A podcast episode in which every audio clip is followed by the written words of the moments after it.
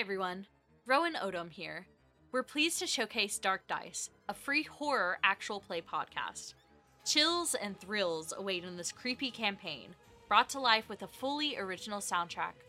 Follow the heroes as they try to survive the exhaustion, stress, and cold in Domain of the Nameless God, the show's first season.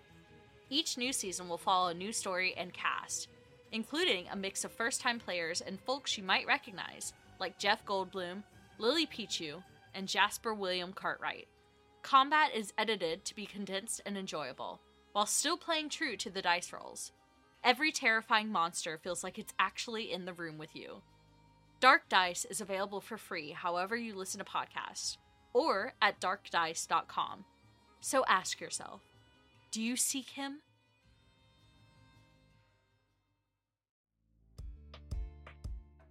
This episode is brought to you in part by BroadlyEpi.com. Whether you want to level up your public health or programming skills for free, want to rent a scientist, or just keep up to date with some of the latest research in public health, go check out BroadlyEpi.com.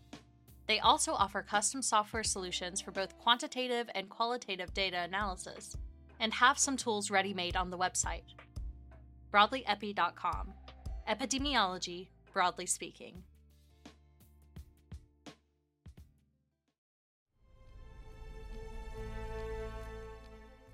Hello, listeners. This is Ty Vaughn, writer for Syntax and voice of Silas Caldwell. I'm thrilled to showcase our sponsors, the exceptional creative software suite, World Anvil. World Anvil is the one stop shop for tabletop gamers, fantasy and sci fi authors, or world building enthusiasts who just can't wait to start getting some thoughts down. This is far from just a wiki editor. They have a number of tools and features available, including world building templates, an RPG campaign manager, a novel writing and publishing tool, interactive map builders, timeline builders, and more. Your vast web of outlines, character plots, and family trees has a home waiting on World Anvil. Check out the full features using the link below or by visiting worldanvil.com. Subscribe using the promo code in the description of this episode, and you'll get 51% off an annual subscription. And you'll be directly supporting the creation of TSP Network shows. Thanks in advance for checking it out.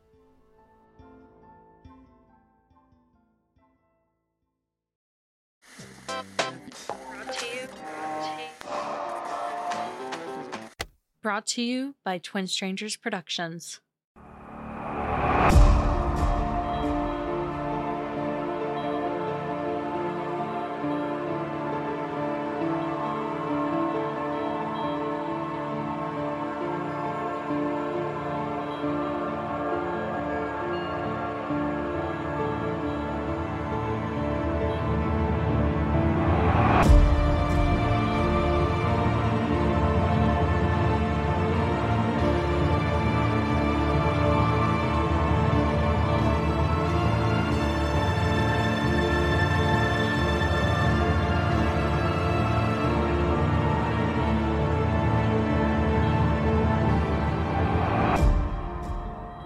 Wasting Company Time presents Tell No Tales.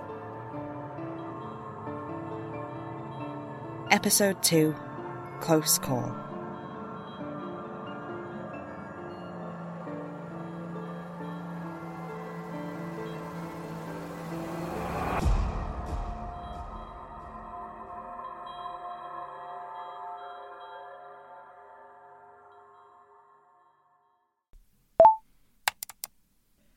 Audio Diary of Leo Quinn.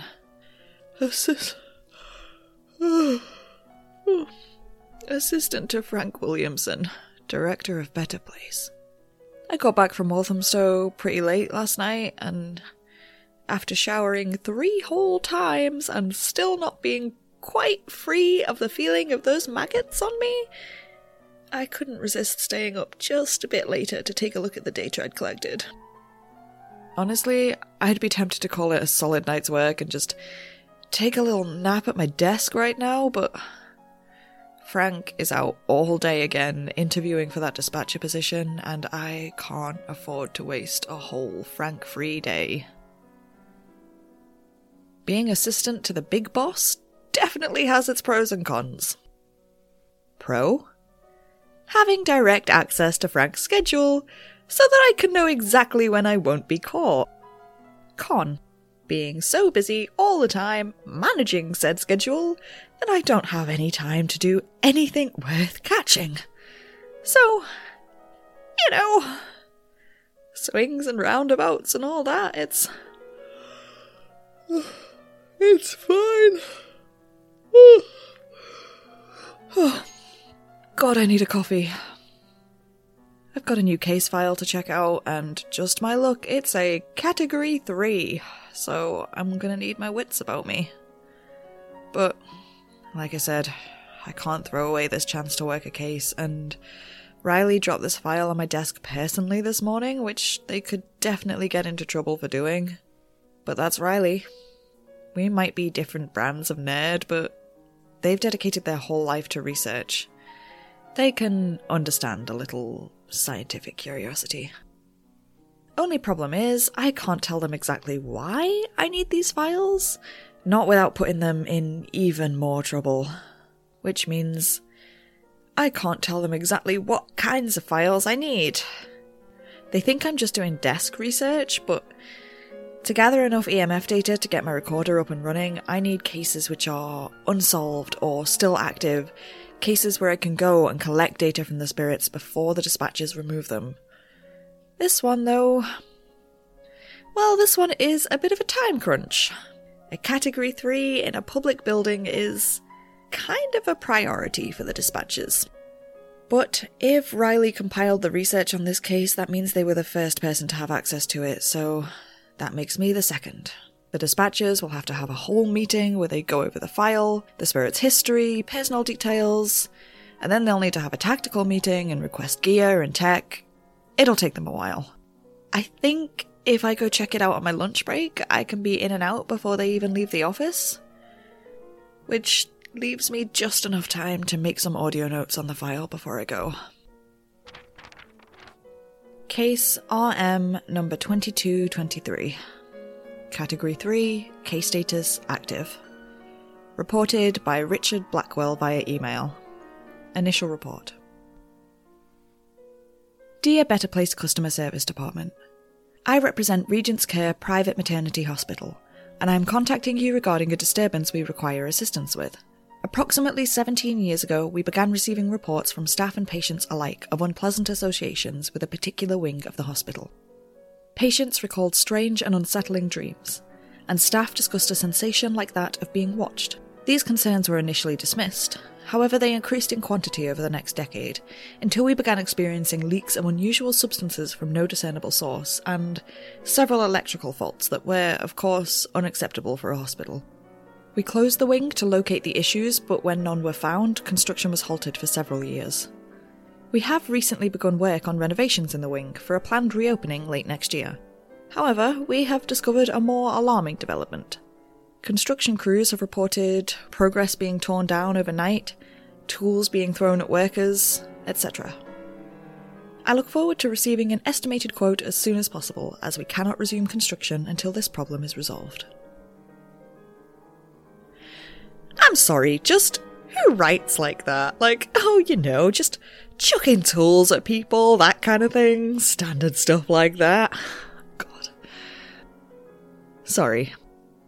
I shouldn't laugh. I should be scared. A normal person would be scared.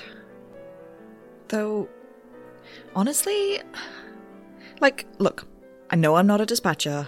I'm just an amateur scientist who didn't have the formal qualifications for the tech department and ended up in admin. Nobody's asking me, but if someone were to ask me, I mean, I get why people think category 3s are scary, I do, but I'm pretty sure they only think that way because they're operating on the assumption that all spirits are malicious.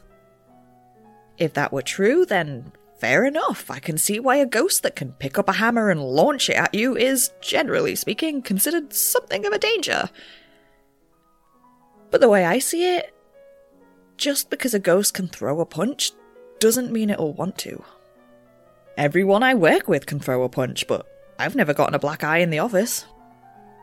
And maybe I'm biased, but a category 2 doing things like, oh, I don't know, spawning a human shaped mass of maggots sounds, and correct me if I'm wrong here, way worse than throwing a punch, right? Category 2s can manifest a myriad of horrifying ways to mess you up without ever having to lay a finger on you. So, I'll be fine. I was fine last night, I'll be fine today. Plus, I'm well prepared. Riley and their team are brilliant. This is the most thoroughly researched case file I've ever seen. It's usually quite hard to pinpoint the identity of a spirit in a hospital for obvious reasons, but Riley traced the phenomena to one room they believe the spirit died in, which helped them narrow it down to one patient Lisa Henry, who died of complications from a C section only a few days after giving birth to her daughter. There are a lot of reasons the spirit might stay behind. Sometimes because of violent deaths, sometimes because of untimely deaths, sometimes because they just have too much to hang on to.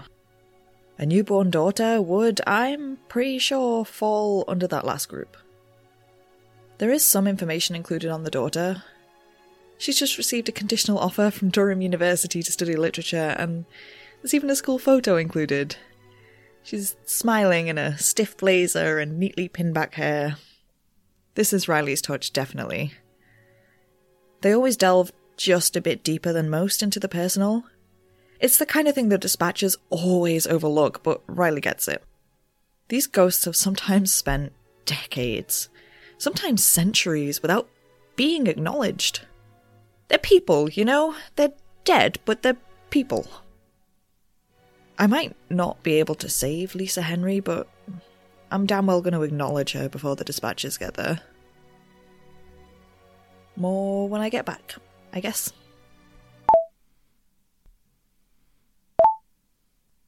So, that wasn't great. Uh, didn't, uh, didn't, didn't exactly go to plan. I've had the tube journey to calm down, but. Oh, yeah. Nothing about that was ideal. Oh, I'll start from the beginning. There wasn't much security on the disused wing, to be honest. I went in through the main building, just told the receptionist I was from Better Place, and she went completely pale. Just handed me the keys to the side entrance and pointed me in the right general direction. She didn't even ask for my name or anything. Thank God, all things considered. Left the door unlocked when I got there. Something about the place made me feel like maybe having a quick exit as an option wasn't such a bad idea. It was icy cold in there, far colder than it had been outside. My breath clung to the still air in a thick fog, and though it was light outside, in the part demolished building, the tarps and plastic sheeting that hung between that place and the sun gave the whole building an eerie, dreamlike feeling. I felt my own fingers trembling as I reached for the EMF meter, no matter how hard I tried to convince myself I wasn't scared. Some of the rooms still had numbers, so I found myself counting the doors in soft, whispered rhythms 101, 102, 103. That was the one. The door opened before I even touched it. An invitation, maybe? Or a warning? I tried to take a deep breath, but the air just kind of shuddered in my lungs. When I stepped inside, the room was littered with abandoned tools. One wall was partially brought down, another had what looked to be deep, frantic scratches from fingernails. The EMF meter blinked alive, and my skin lit up with static as all around me the abandoned tools and materials began to quake. Rumbling first, where they sat on the ground, a terrible cacophony of plastic and metal and wood shuddering against the concrete flooring until all at once the sound stopped, and everything around me rose. It was a sickening feeling, like the floor was falling out beneath me. This ghost was more powerful than I expected. The ability to touch, I had assumed meant she'd be limited only to what her hands could reach, but no. Every one of those tools all across the room sat suspended, trembling, poised in the air. The realization that I had gotten it wrong, that there was more to these spirits than I'd known, it overwhelmed me. So much so that, in my awe, for just a second, I forgot to be afraid. I forgot that every object that hung in the air, a brief stasis before the inevitable flurry, seemed to be pointed at me. Lisa, I called out in a frantic panic as my anxiety crashed back into me just a heartbeat before I'm sure the tools would have. Lisa, I'm not here to disturb you. I want to help. Please hear me out. The objects twitched, a small but deliberate threat, and I swallowed back a new wave of terror at just how quickly and horrifically the spirit could end my life if it chose to. But the twitch was all that came. So I pressed on. There are people on their way to help you move on. I can't stop them from coming, but I think I can help. If you'll let me, before you go, I can tell you about your daughter. The stillness in the long moment after I spoke seemed to press down on me, stifling and awful. And when it broke, it broke into chaos. Everything came crashing down all at once around, near, but not at me, though I flinched as if it might. And amidst it all, I watched the lights on the EMF meter sway and flicker. Once again, mirroring what I knew from last time was the cadence of speech. I tried not to focus on that too hard, though. Tried to focus instead on the single hammer in front of me, now the only raised object. Not hovering exactly, not like the others had been, but transfixed at an odd angle. That was her, I realized.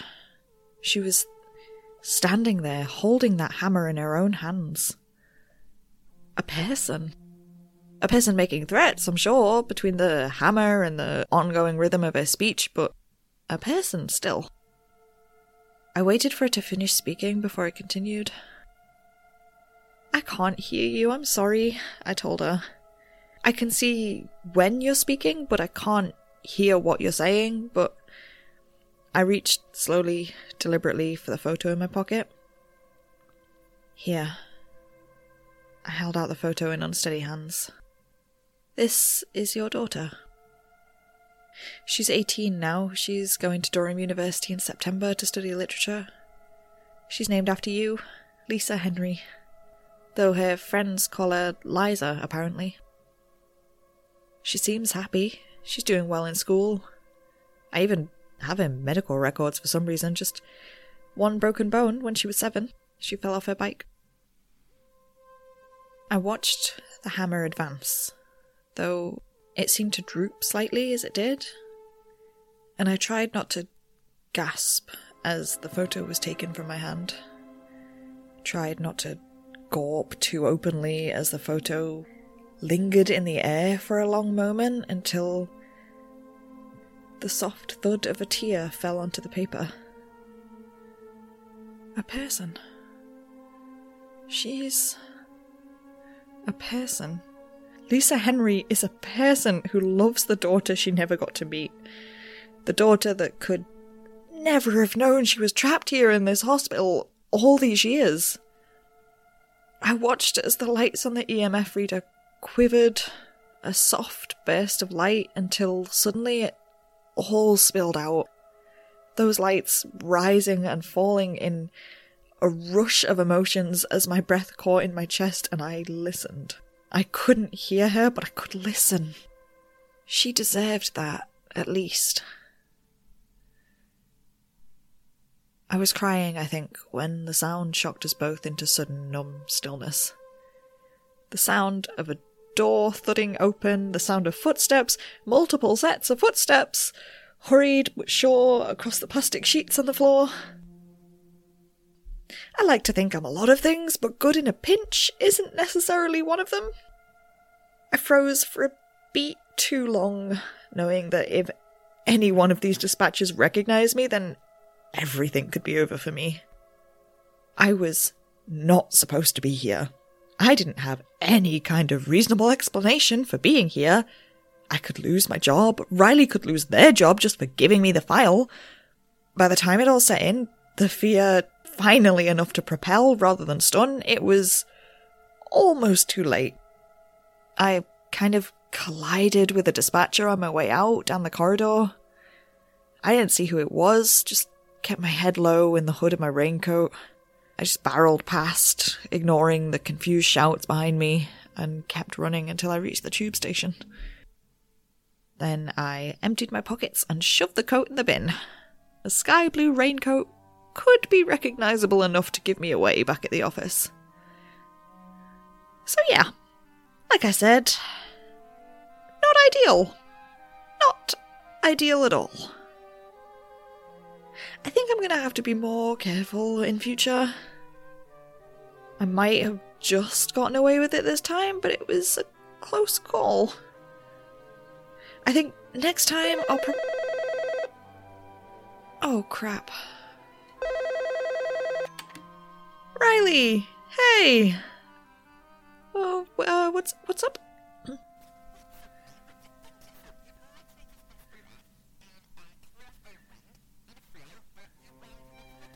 Huh. Wild. I uh, uh the fi- the file said the wing was closed down. Um, I wonder why someone would.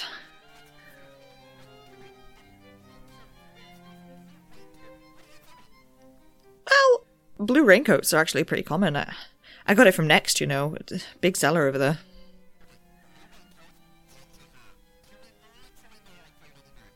Um, ginger people are actually far more common than we're led to believe.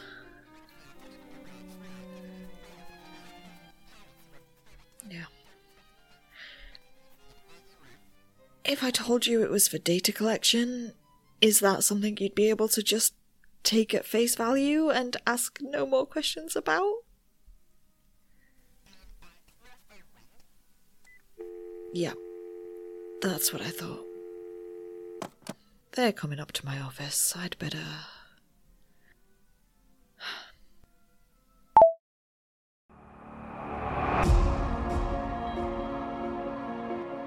Episode 2 of Tell No Tales, Close Call, was written and performed by Leanne Egan. You also, just barely, heard the voice of Phil Thompson as Riley Matkins.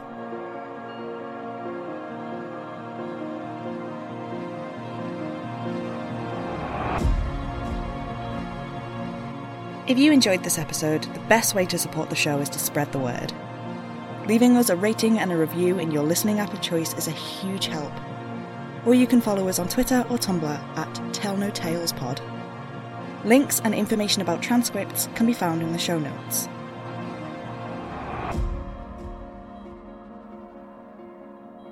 Tell No Tales is distributed by Wasting Company Time Productions under a Creative Commons Attribution Non Commercial Share Alike 4.0 international license. Thank you for listening. And remember, the dead don't bite.